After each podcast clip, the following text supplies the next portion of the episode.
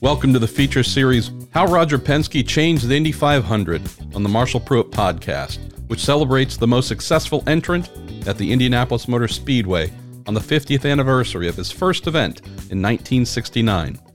Presented by Cooper Tires, the Justice Brothers, and Bell Racing Helmets, a long-standing partner of Team Penske. This 15-part series spans some of the greatest drivers, managers, mechanics, engineers, and the man himself, Roger Penske, to document the captain's vast influence on America's defining motor race, the Indy 500, and in many instances, the sport as a whole.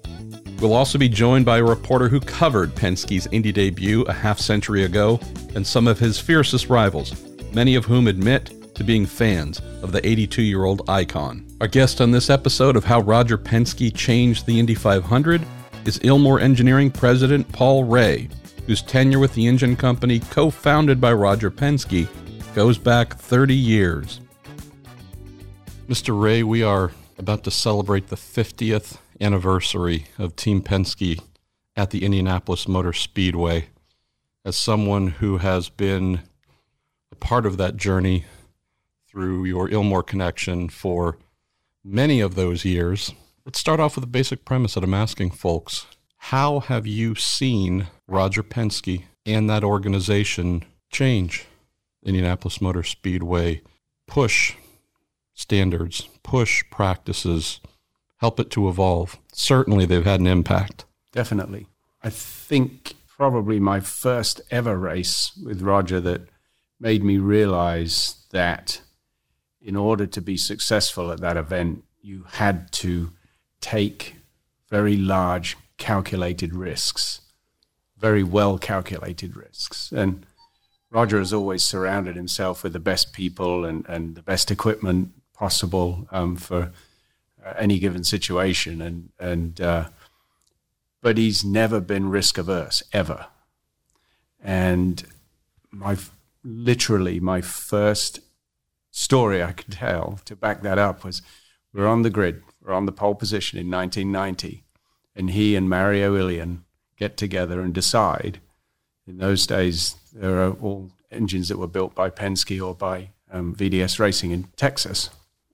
Roger and Mario decided that the rev limiter wasn't high enough on the pole position car, and we are 3 minutes from the wave off. And so my task was to adjust the rev limiter upwards by 150 RPM. I remember it as clear as day because I'd never been so nervous in my life. A few 100,000 people watching and no opportunity for error.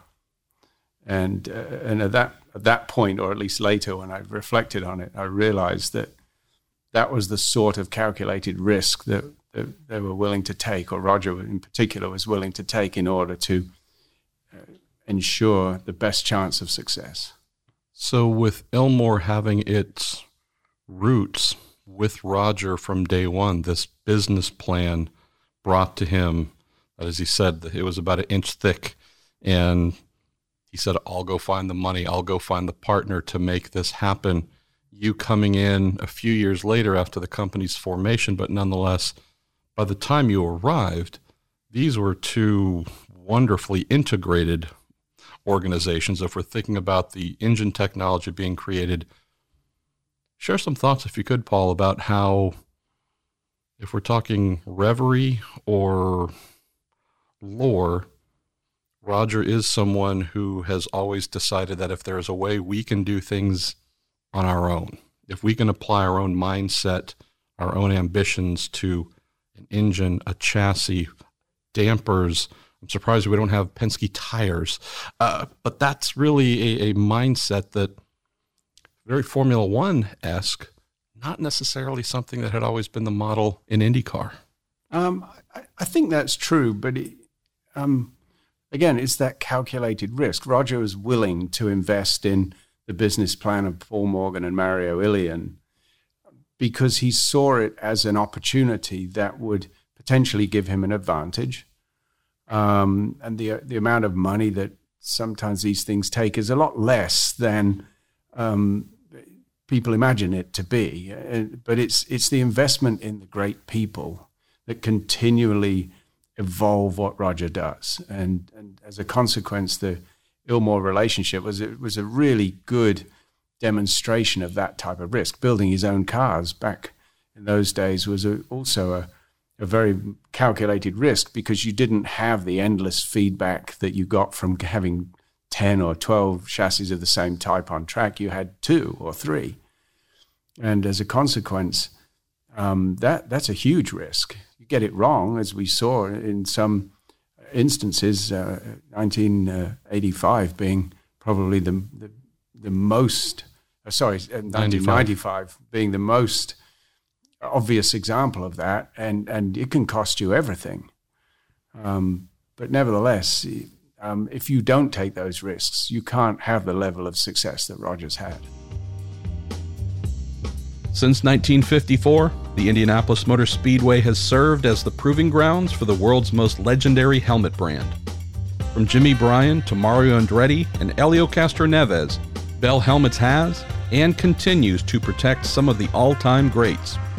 Follow the journey on social media at Bell Racing HQ or by visiting bellracing.com.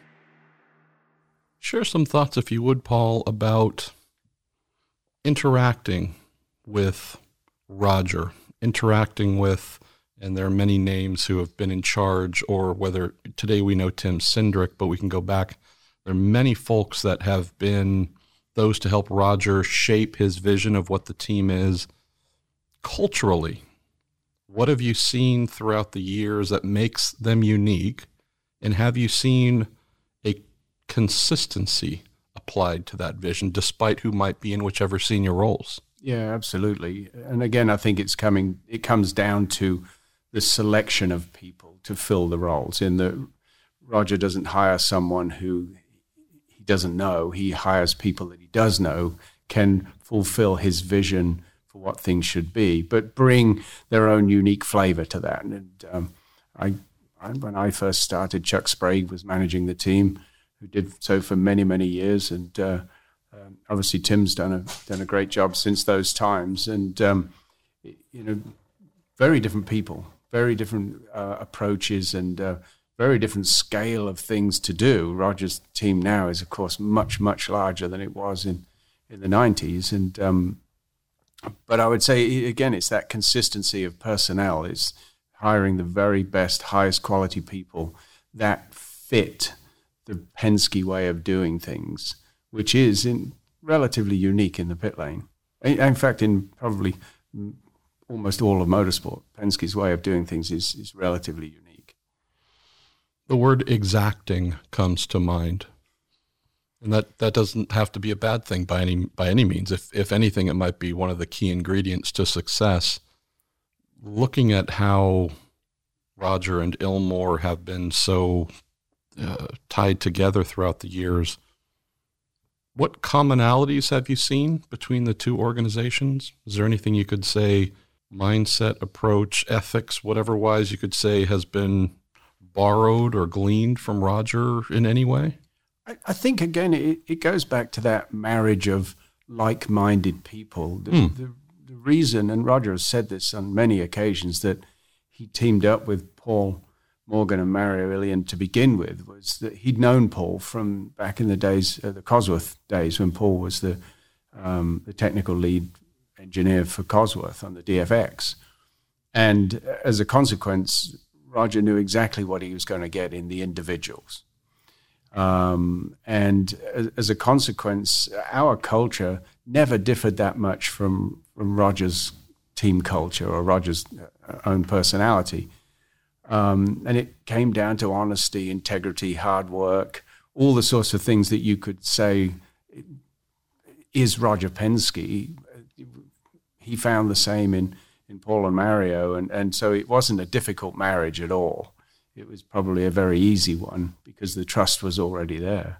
Let's touch on two topics to close, Paul. The ultimate expression, I would believe, of this partnership, we will remember in perpetuity, 1994, this rule that was in place that had yet to be thoroughly explored, properly explored. What do you recall from the formative conversations of, 2.65 liter turbocharged V8. Okay, we have, everyone has by and large worked that formula to very little left to be found. 209. Okay, there could be something interesting here. How do you remember those conversations taking place? Because I think that's a prototypical Penske move. It was, and it was something that I can't remember where the idea first arrived, but because it all happened in a space of about 24 hours. As soon as the change of rule was known to everyone, I think it became obvious to all of us that, hey, now we can make a whole engine. And so in no time at all, the decision went from a quick conversation here to a growing group of people to say, yes, we can do this. And of course, everyone could get excited behind an idea like that. We had 1 year, actually fractionally less than a year, to actually pull it off. And who wouldn't want that challenge? And we had a manufacturing powerhouse in the UK, so we know we could do it. We had a large team of people that were chomping at the bit. And of course, you get someone like Roger saying, yes, let's do this, and here's what I'll bring to the table. And of course, the project came together so quickly. And from that point on, it was just burning the midnight oil constantly. And everyone that knew about what was happening was very excited. But it was a really tight group of people. I mean, there were, I can't remember exactly how many, but less than a dozen people knew about the project. Wow. Until the engine was actually running on the dyno. And then, of course, you have to get a broader group. But it was held, even in our own company in England, very, very secret. Thinking about this as the far extreme of creativity being brought to you, and obviously the entire Ilmor team, let's close on this because I think it might be an interesting return back to the central starting point. So with Chevrolet returning to IndyCar in 2012, same task of taking a set of rules and hopefully using them to create an advantage, but in a different era, not a custom Penske chassis carrying the beast in 1994, but actually a spec-ish mindset chassis meant so many things that really not open to a team to explore and develop, therefore making an engine like the 2.2-liter turbocharged Chevrolet V6 vital part of success. Tell me about working with Team Penske, obviously other teams as well, but trying to create that same, quote, unfair advantage, but within a more defined rule set. Obviously, that was a lot more difficult. It was the beast was something that was absolutely a clear advantage, and probably will never be repeated, certainly in IndyCar history. And this was a lot more challenging, but as engine people ourselves, Roger has always said that you give him equal equipment and he'll still take his team to victory, because again, he's best drivers, best people, best practices perhaps, and so that was never a question that if we had an engine that was as good as our competition, that Team Penske could win with it. Clearly, that's not what we do for a living, and Ilmor set off to design the very best engine we could and used everything that we could, and again, taking some creative risk to make sure that we came up with an engine that could give Team Penske and the other teams something special. And we went down the road of twin turbos when Honda took the single turbo and so on. Again, all calculated risks on our part that paid off. And for the first few years, we think we had a reasonable advantage. But that's the trust that Roger puts in the people and the companies that he's invested in, and that we would pull that off. Let's close on this personal reflection, personal thought, Paul. Having been part of this Ilmor family since 1990, knowing that with the wins at Indianapolis, Rick Mears, obviously Little Al, so many we could mention being part of Penske greater family. 2018, Will Power, victory lane, heading back this year, 2019, this 50th anniversary. knowing that you represent each team equally, mm-hmm. but still there is an enduring relationship with Penske. Just share some thoughts. I would imagine there's also a bit of pride that you're still seeing this team executing at such an amazing level, essentially from the first day you interacted with them. Absolutely. Having been around Roger and the team for almost 30 years, my first year in 89, I actually watched a Penske chassis win, of course, with Emerson Fittipaldi and the Patrick team. So you can't help but feel a sense of pride. I get to talk to Roger frequently, especially at racetracks. And there's never a time when you're around Roger or the senior members of his staff where you don't learn something or feel like you're getting an education in some form or another.